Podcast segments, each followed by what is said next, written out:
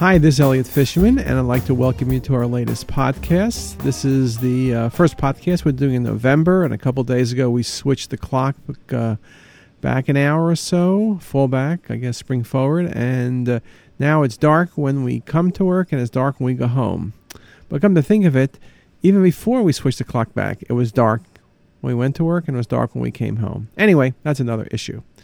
What I'd like to speak to you about today relates to cardiac CT, and there are many things we can speak about, but there was one topic that I thought I would address and give our point of view, and probably give the same point of view of most people, or at least most reasonable people.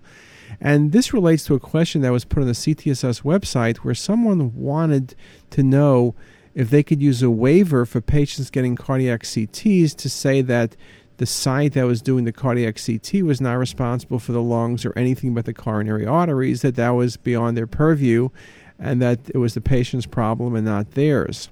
So, in saying that, there's several things. The first thing is you can't get waivers from patients. First of all, it's unethical. That's the biggest thing. And it's bad medical care. Forgetting the fact that it's illegal.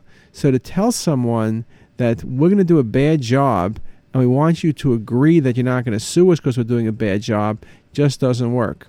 The only thing it does is get a whole lot of lawyers sitting on your front lawn waiting for you to trip. That's one thing. The second thing is whether you're cardiology or your radiology, whatever you are, and we're not going to get into the arguments over that with cardiac imaging. But I will say that regardless, you need to do the best job possible. There have been many articles showing the importance of incidental findings on CT. The same age patient who typically gets a cardiac study, someone in their 40s to 60s, is the same patient where you're likely to detect an incidental lung cancer, whether or not the patient is or is not a smoker. Obviously, more common in smokers, but we've picked up many bronchoalveolar cell carcinomas, for example, in non smokers. Now, you can argue should we screen patients for lung cancer who are smokers? That's a different question and a different day. There is an ACRIN trial looking carefully at that that we, as well as 19 other institutions, participate in. That's not the issue. The issue here is we're already doing the study. Just look at the lung windows. If you can't look at the lung windows and you don't know how to read a chest CT, get someone else to read it.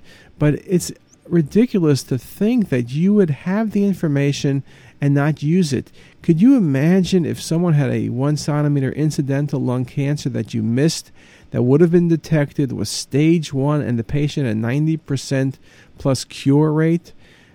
Again, that patient is going to come back in three years, have a stage three or stage four lesion. And I'm not worrying about being sued. That's a different story. I'm worried about what's doing the right thing for the patient. And the right thing is looking at all the information all the time. So, my recommendation, and you saw it in that my response to that person's question, is you have to look at all the images. You have to make the best diagnosis. The patient pays for it, and more importantly, it's the right thing to do. I think one of the things that gets lost, and I do not want to seem like I'm on a soapbox, but one of the things that gets lost today really relates just to that that people are looking to do the minimum, people are looking to get by, people are always looking for excuses or ways of other people getting waivers. Well, there is no waiver in life. That's the bottom line. And you got to do what's right. As radiologists, we all know what's right it's not always easy to do what's right. It often takes more time. You don't get reimbursed. It's more difficult. I can go through all of the same stories that we all know, but I think radiology has succeeded for the past hundred years because we've always taken the higher ground. We do what's right, we do what's necessary, and we do the best patient care. So that's my warning. If you're doing cardiac CT, look at everything. If you're doing virtual colonoscopy, look at everything. That's what we've always been taught. The patient pays for the entire film. That's what we were told as residents when people looked at plain films and you were taught to look at the edges of the film. So patient gets a CT scan. It may say heart on the requisition, but those lungs and ribs and spine and everything else come for free. So take a look at them. On that note, let me wish you all a nice day and good scanning. Thanks a lot.